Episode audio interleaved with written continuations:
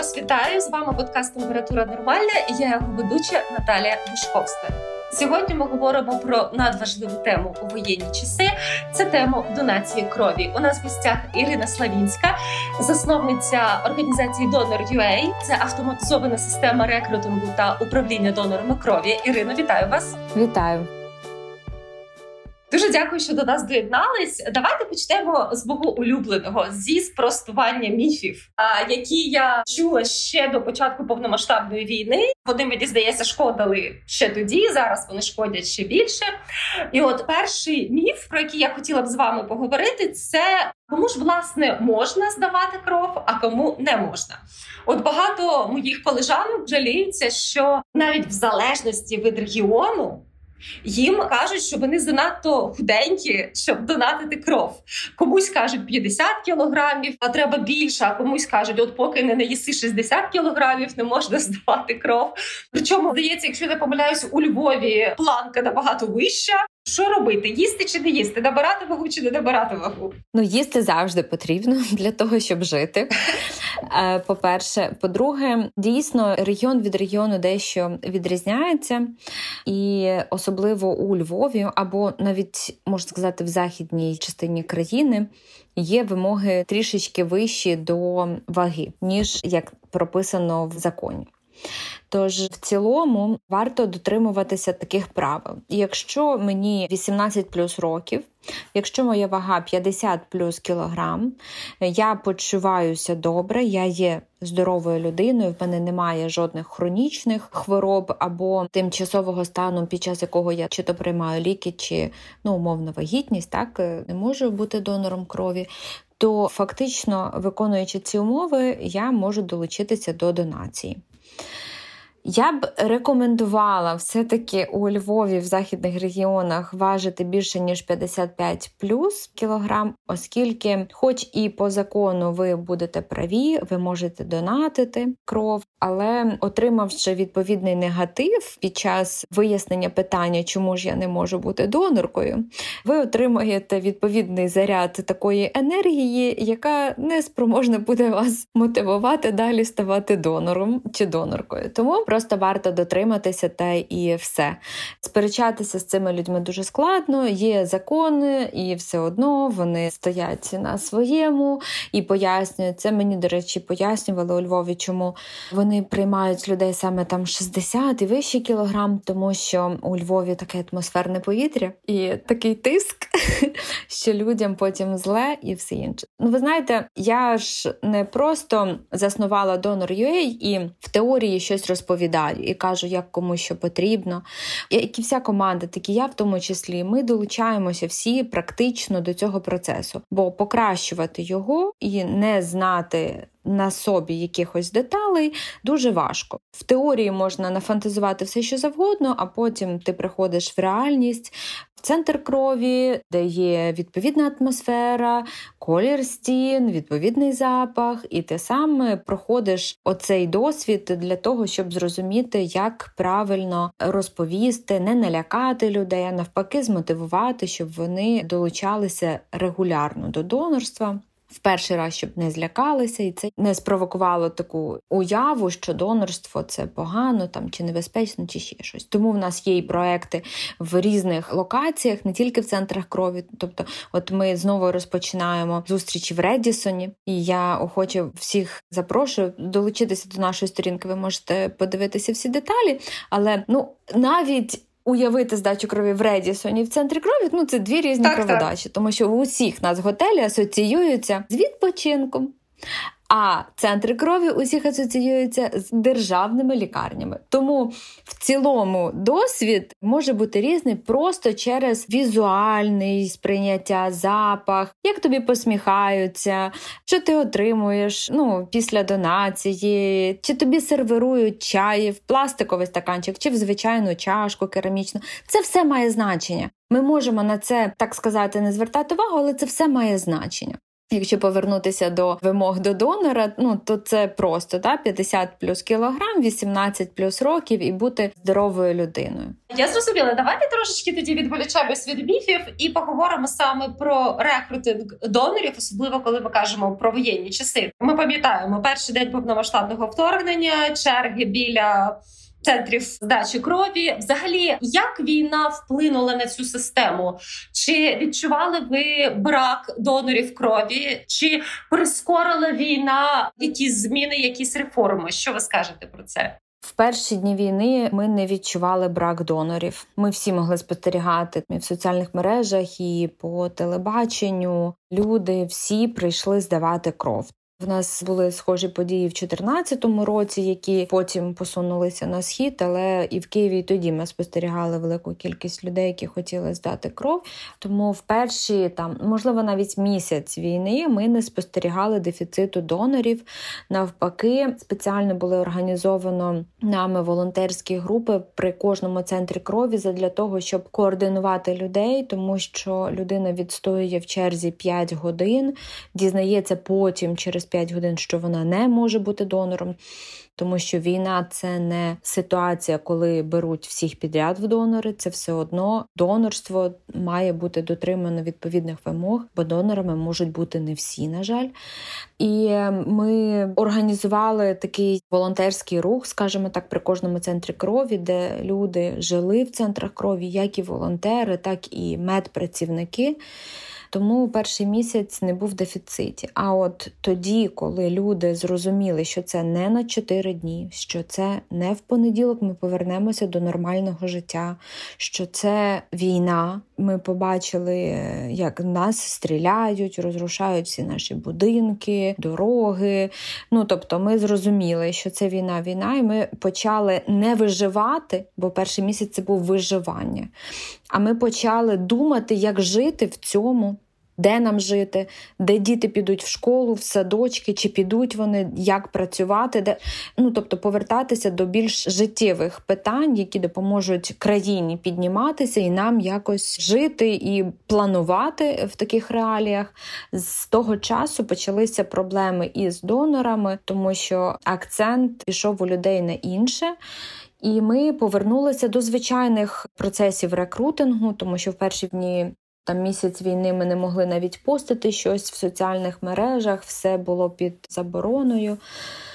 Було під забороною, тому що і в Харківський центр крові прилетіла ракета, і Херсон, і е, Краматорськ, Сєвєродонецьк. Були і поранені донори в нас. Тому в першу чергу ми почали робити акцент а на безпеку донорів, тобто з міністерством почали співпрацювати і залучати спочатку всіх в систему Donor.ua, для того, щоб потім консультувати людей і надсилати їм персональні повідомлення, куди варто приходити, обмежувати можливість всім приходити, а відповідно кількість, щоб приходила. Тобто вибудовувалася вже якась система. До речі, варто зауважити, що з 24 лютого по 28 лютого зареєструвалося в системі близько 30 тисяч людей. Звучить серйозно. До 24 лютого система донор її працювала 7, ну майже 7 років, бо в березні нам виповнилося 7. У нас було 45 тисяч людей зареєстровано. Семирічний досвід прийшов в Donor.ua за 4 дні. Потім з часом ще більше більше людей почало реєструватися, але це все одно навіть недостатньо, тому що для України 100 тисяч донорів зареєстрованих в системі Donor.ua – це далеко не та кількість, яка потребує країна. Близько 2 мільйонів. Ми потребуємо зареєстрованих людей, які будуть регулярно чи то періодично здавати кров. Тоді в країні не буде дефіциту.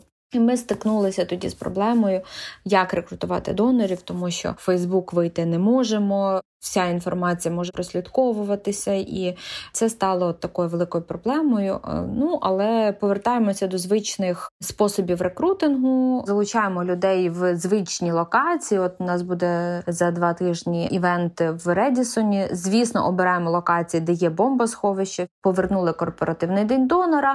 Ми проговорюємо, що бажано в бомбосховищі організувати саму здачу крові, тому що знаєте, коли людина здає кров і тут е, тривога, ну бігти в бомбосховище складновато. Так, так. От тому м- трішечки змінилися вимоги до приміщення, де буде робитися забір крові, але в цілому ця практика повертається в нашу реальність. І будемо зараз розробляти інформаційні кампанії додаткові. Дуже варто відмітити, що і бізнес непогано відгукнувся. Наприклад, компанія Uber возить донорів безкоштовно до центрів крові. Тобто туди і назад донор безкоштовно доїжджає у здається семи містах. Є така опція. Тобто Є усвідомлення від всіх громадян про важливість донорства, і кожен зі своєї сторони хоче зробити свій внесок. От тільки єдине потрібно знову піднімати культуру донорства заради того, щоб задовольнити потреби країни. О, давайте ж тоді будемо зараз цим займатися. Дивіться, от, наприклад, я ще ніколи не донатила кров, але я думаю про це. І завжди, що мене гальмує, це думка, як це все організувати, куди мені звернутися. От давайте скажемо от такий чіткий алгоритм. Я хочу звернутися до вашої агенції, щоб ви мене зарекрутили. От з чого мені починати і чим мені це завершити? Перше, треба зареєструватися на Donor.ua. Ви заходите на сайт і там відразу стати донором. Ви реєструєтеся. Так, так. Далі ви йдете в кровопедію, або ж ви на імейл отримуєте повідомлення, якщо не хочете йти в кровопедію, де як стати донором, які є протипокази, де здати кров. У вашому персональному кабінеті на Donor.ua навіть будуть пацієнти підібрані по вашим показникам. Наприклад, у вас група крові друга плюс, ви здаєте кров і можете здавати там тільки в Києві. От вам ці пацієнти будуть і підібрані, для яких ви можете вже запланувати донацію, піти здати кров. Або ж обрати центр крові і в центр крові запланувати донацію, піти туди, здати кров. Тобто, ну все просто. А реєструємося. Два читаємо, як стати донором, які так, є так. протипокази. Три плануємо донацію, і вам приходить повідомлення, куди їхати для того, щоб зробити свій перший досвід. До речі, якщо ви перший раз здаєте кров, класно долучатися до акцій. І нагадаю, що в Редісоні буде в нас акція. Так, так. Можна долучитися до неї тому що ми там супроводжуємо, це трошки інша локація. Ви можете прийти з друзями за компанією, ви побачите, наскільки це не страшно, взагалі цікавий, веселий досвід. Поспілкуєтеся з такими ж донорами, які прийшли також здавати кров, і у вас залишиться трішечки інша історія донації, тому що ну зазвичай люди, які приходять в центр крові, там ну, трошечки не весело, знаєте, ну така атмосфера е, серйозна. А коли людина приходить в готель, там веселенька атмосфера. Ну направду, сам інтер'єр і люди, які там працюють, волонтери, з якими ми є. Ви отримаєте професійні фото в кріслі чи то поза кріслом. Професійний фотограф ми долучаємо. От і ну, взагалі, в цілому непогано. Такий маленький даже нетворкінг може бути. Так, звучить доволі цікаво. Дійсно, тільки подумала, що і хороша справа, і нетворкінг корисна річ. Так. Якщо базово розповісти про підготовку, е, що є основним в підготовці до здачі крові, до донації крові? Перше, це взагалі перевірити, чи може я бути донором, тобто ознайомитися з протипоказами і усвідомлювати, що я здорова людина і можу рятувати ще чиєсь життя. Тому що якщо у вас є будь-які протипокази, варто попіклуватися в першу чергу про себе, а потім уже піклуватися про інше. Тобто чекнути, чи може я бути взагалі донором. Друге, дотриматися відповідного режиму харчування. Це ми говоримо про те, що за день до донації варто відмовитися від копченого, алкоголю, смаженого, тобто все, що дає на печінку таке навантаження. Там довго можна перераховувати, просто скажу, що їсти це будь-які каші, макаронні вироби на рослинній олії, рибу і м'ясо нежирних сортів, відварену, печену або тушковану. Можна їсти всі фрукти, всі овочі, хліб, булочки, пити каву, чай. Але за умови, якщо ви п'єте більше 2 літрів води, тому що кров вона складається з 80% води, тому поповнити кровообіг потрібно водою бо всі інші напої вони навпаки забирають воду з нашого кровообігу.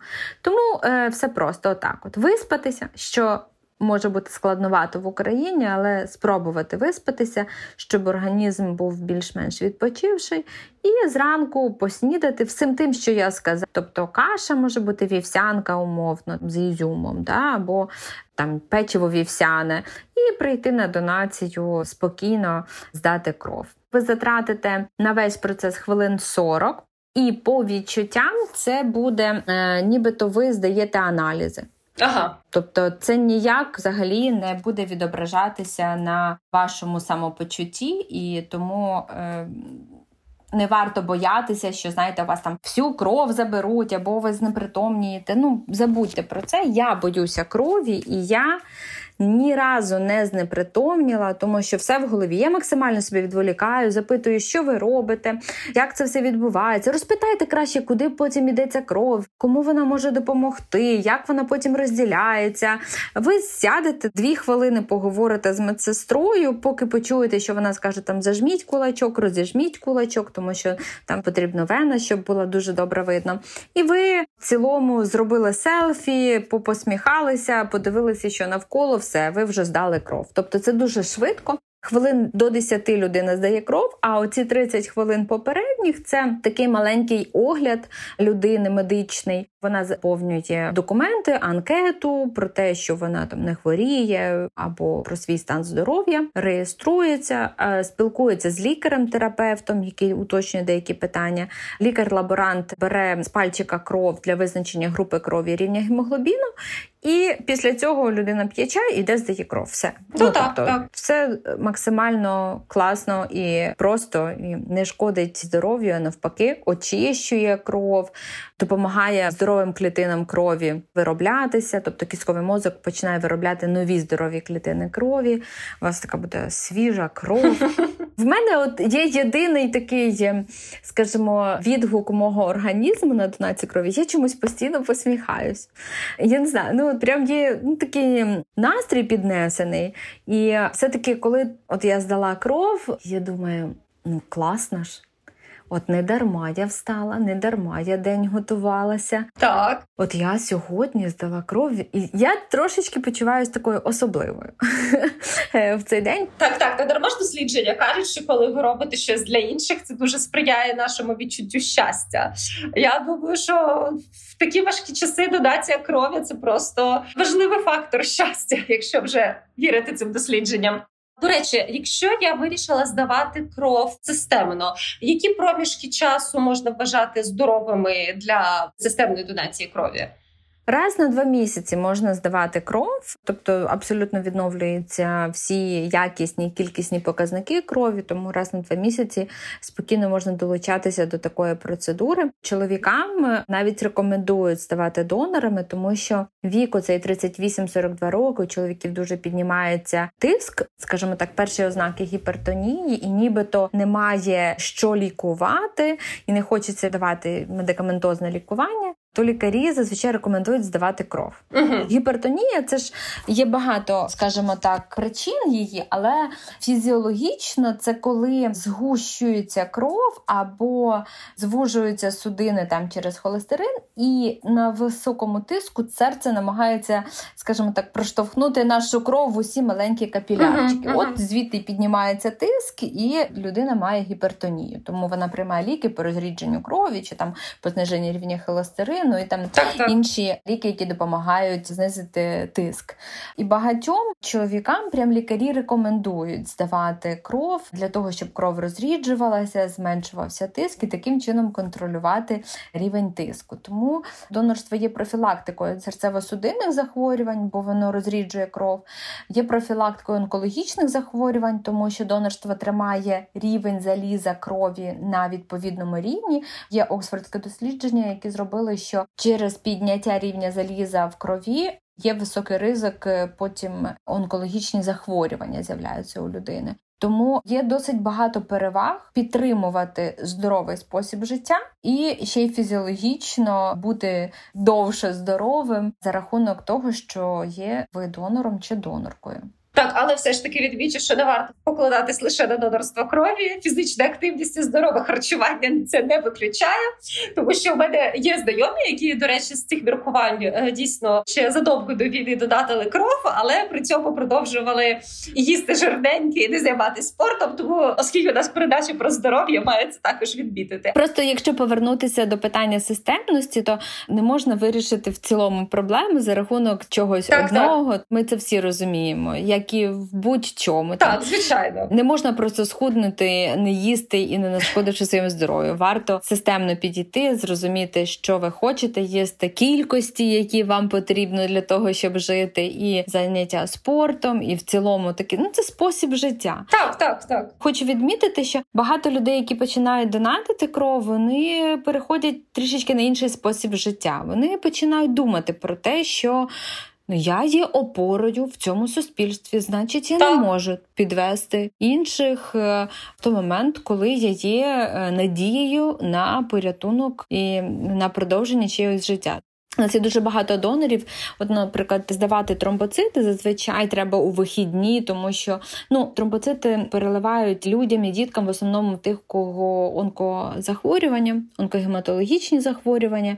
Це фактично дуже часто, коли там вбиває хімія всі не лише шкідливі, скажімо так, паразитні клітини, але і здорові клітини, і фактично кістковий мозок не встигає виробляти достатню кількість клітин крові. Тромбоцити вони вони тримають кров в руслі, щоб не порозривалися судини і не почалася внутрішня кровотеча. Так от у нас донори, які там на вихідні ми попереджаємо, що потенційно може бути здача їхня, вони кажуть, я буду на відпочинку, але я не буду там вживати алкоголь, і я, якщо що, дуже оперативно приїду. Тобто, ну це прямо я вважаю, що люди жертвують собою, своїм так, так. часом, часом з сім'єю, відпочинком заради того, щоб врятувати комусь життя. Ну це достойно поваги, як мінімум, і як максимум. Ну, людина себе обмежує заради чогось більшого. Тобто, це люди такі, вони по природі, мені здається, філософські навіть трішечки. Так, 100%. І це може спрацювати краще, ніж банальне. Ну, те шкідливо, колись це тобі нашкодить. Це може мотивувати набагато краще, ніж такі поради. Да? А хто точно не може бути донором? От, на жаль, не при яких обставинах. Ті люди, які мають хронічні захворювання або інфекційні захворювання, такі як ВІЛ або гепатит Б та С, люди, які або мали хірургічні втручання, або є умовно інвалідами через втрату кінцівок, до прикладу, так є психологічні у людей відхилення. Тобто я не хочу перераховувати всі там, знаєте, ці хвороби, так, тому так, що їх багато дуже їх дуже багато можна ознайомитися. До речі, коли будете ознайомлюватися і почитаєте хворобу, яка там починається на ви таке не чули навіть.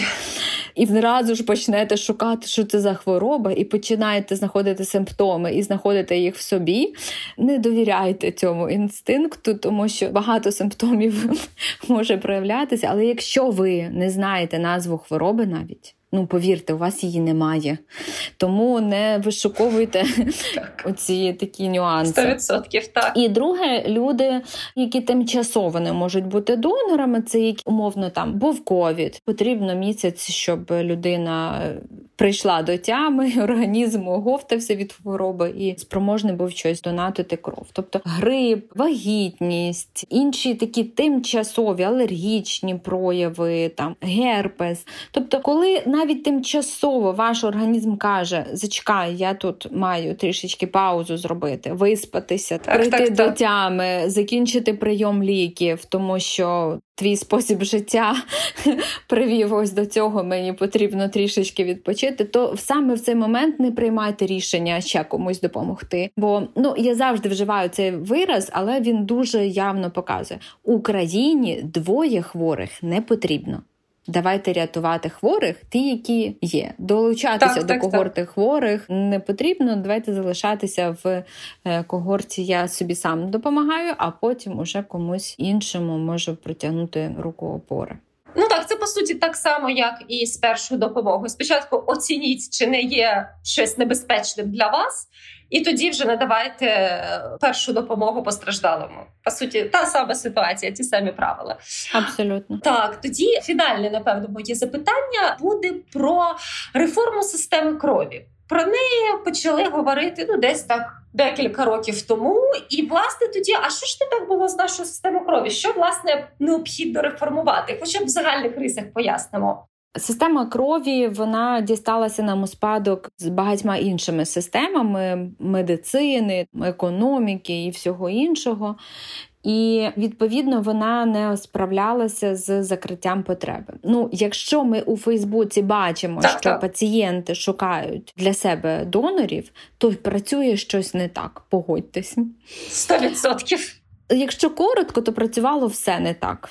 І воно до цього часу має такий відголосок, але у 2019 році була прийнята стратегія розвитку національної системи крові. В 2020 році був прийнятий новий закон України про якість донорської крові та компонентів її, про якість та безпеку. І це означає наступне: Перше сформована чітка структура, де проговорено національний, регіональний і госпітальний рівень.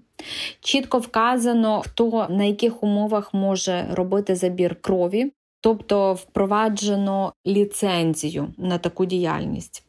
Має змінитися механізм фінансування. Зараз і раніше фінансується система крові за допомогою держави, тобто субвенція продовжується і продовжуються програми державні по закупівлі витратних матеріалів. Це має відійти все до НСЗУ. Тобто НСЗУ має сплачувати лікарні за надану послугу, а в рамках цієї послуги, умовно візьмемо складні пологи. Да?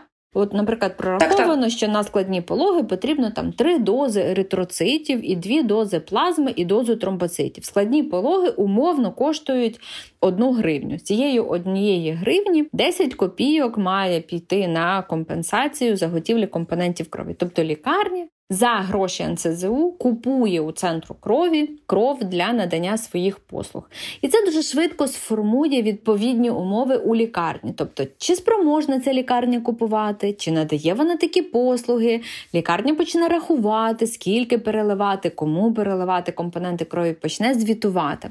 Тобто, зміна фінансового механізму автоматично змінює правила для існування центрів крові. Всі почнуть відразу рахувати і усвідомлювати, кому і що потрібно. Тобто закон встановлює звичайні, нормальні, реальні правила для всіх інституцій, які заготовляють компоненти крові і використовують. І все заради одного, щоб пацієнт вчасно отримував якісний компонент крові.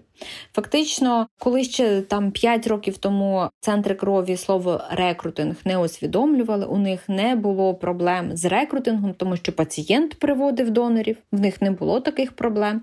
То зараз поступово центри крові починають усвідомлювати, що коли пацієнт приводить донора, це погана ситуація. Погана ситуація чому? Тому що це як стихійна така допомога. Сьогодні пацієнт прийшов от е, і люди прийшли так, і здали так. кров. Але ці люди під моральним тиском здають кров. Тобто вони себе не питають, а чи здоровий я, чи здорова я. Вони можуть і приховати дещо, тому що вимога у лікарні не дістати якісну кров, щоб вона була, і надати пацієнту коли він потребує її, а прийти до родичів і сказати: принеси мені дві довідки, і тоді ми будемо переливати твоїй умовно дружині компоненти крові. І у людини, у родича стоїть питання дві довідки. Хто думає про ту безпеку крові? Це досить складна ситуація, її дуже важко пояснити, але родинне донорство це стихійне донорство, воно досить небезпечне і воно Потім створює інші проблеми. Потім інфікована кров потенційно може бути перелита пацієнтові, і ми отримуємо ще пацієнта не тільки зі складними пологами, а ще він вийде із вілом. Яке потім держава має лікувати протягом всього життя цього пацієнта, так так і так. ми всі працюємо і будемо донатити через податки в державу, щоб держава ще й закуповувала ліки для віл пацієнтів, бо попередня система не продумала, як уберегти пацієнта від інфекційної небезпеки. Тож з 2018 року держава рухається наступним чином: структуризація всієї системи, хто за що відповідає, хто за це платить, як пацієнт має отримувати компонент крові. Війна дещо прискорила події реформування системи крові. Досить швидко стало зрозуміло, хто спроможний на які об'єми заготівлі компонентів крові, як доцільніше це можна буде організувати. Донор UA на сьогоднішній момент транспортує кров з усієї України до гарячих точок. Тобто ми усвідомили, що з самої західної точки можна заготовляти і за день довести до самої східної відповідний об'єм, і не потрібно витрачати величезних коштів чи додаткових ресурсів, щоб там люди працювали у дві зміни. Ми зрозуміли, що одна, скажімо так, точка спроможна і три області протримати. Питання, чи готова вона до такого навантаження uh-huh. і таких об'ємів. Тобто війна пришвидшує ці всі реалії і допомагає нам усвідомлювати, як ми можемо швидше рухатися. За цей період вже доопрацьовано національний реєстр. Я сподіваюся, вже it спеціалісти працюють над реалізацією. Сподіваюся, що Найближчим часом ми почуємо від Міністерства охорони здоров'я, що національний реєстр створено, і ми можемо рухатися в більш автоматизованому режимі. Вже держава на сьогоднішній момент збирає дані на національному рівні, скільки донорів потрібно. Ми з ними співпрацюємо і коли ви від донорів отримуєте сповіщення, приходьте в такий-то центр крові здавати кров. Це означає, що цей центр крові повідомляє, що в нього недостатньо донорів, і, будь ласка, приходьте. Це величезний крок. Так, так. До цього ми не знали такої інформації. Зараз ми цією інформацією володіємо. Не дуже хочеться прям заглиблювати людей в систему, але в цілому ну, ми рухаємося до покращення. Темпи ще абсолютно не ті, які б хотілося мати. Фінансування далеко не те, яке потрібно, щоб було знання і розуміння потребує ще більшого і глибшого розуміння ситуації і світових практик. Тому теорія поки що опереджає практику. Ну, але реформування ніколи не було швидким. Так, звичайно. Головне правильно обрати шлях і не піддаватися емоціям, а діяти і рухатися в відповідному напрямку. Тож ну, такі перші фундаментальні кроки в реформуванні вони закладені, і зараз питання реалізації. Хтось може супротивлятися. Ви знаєте, закон прийнятий, а от у Львові від 60 кілограм беруть, і все. Так, так, так, так. І сперечатися тут дуже складно. Тобто. Люди є люди. Дуже багато чого треба змінювати саме на місцях. От оце основне часто гальмує прогрес. Абсолютно. Але так. насправді ці реформи мені здається, тільки якщо ти знаєш, як це бігати, як вжалений по місту і шукати кров для близької людини. Тільки тоді ти розумієш, як це важливо. Тому це дійсно дуже круто, що це все втілюється, і насправді все одно воно втілюється дуже швидкими темпами, якщо порівнювати, наприклад, з тим, як це все розвивалося в інших країнах. Наприклад, взагалі, все реформування медичної системи в нас іде просто шаленими темпами. Саме тому людям часто важко ментально до цього пристосуватись. Оце основний конфлікт іде. Але ну що ж, маємо те, що маємо, нічого так. переживемо. Україна мені взагалі здається задає абсолютно інші правила для всього світу на сьогодні і демонструє на що важливо робити акцент там на цінності, на добро на справедливість, і мені здається, ставити людину в центр уваги і так, так. робити все для того, щоб був комфорт і можливість розвиватися. Тому ще весь світ мені здається буде оговтуватися або пристосовуватися до інших ритмів життя. Але що я хотіла сказати, що наше життя воно завжди в наших руках, і наші рішення, які ми приймаємо сьогодні, мають наслідки в майбутньому.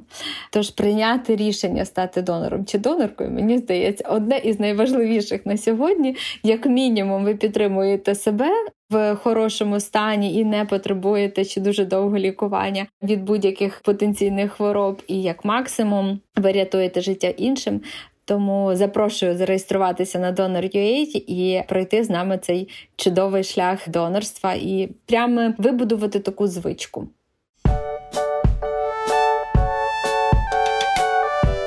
Ірина, дуже дякую. Ми записуємо цей подкаст День Незалежності України. Бачите, ми говоримо про кров в той час, як ми кров'ю виборюємо свою свободу, свою незалежність, боремось зі злом.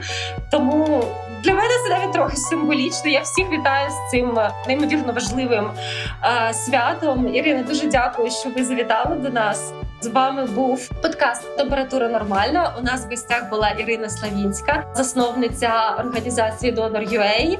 Наші подкасти ви можете прослухати на таких платформах, як Google Podcast, Apple Podcast, а також на сайті Української правди. Все буде Україна.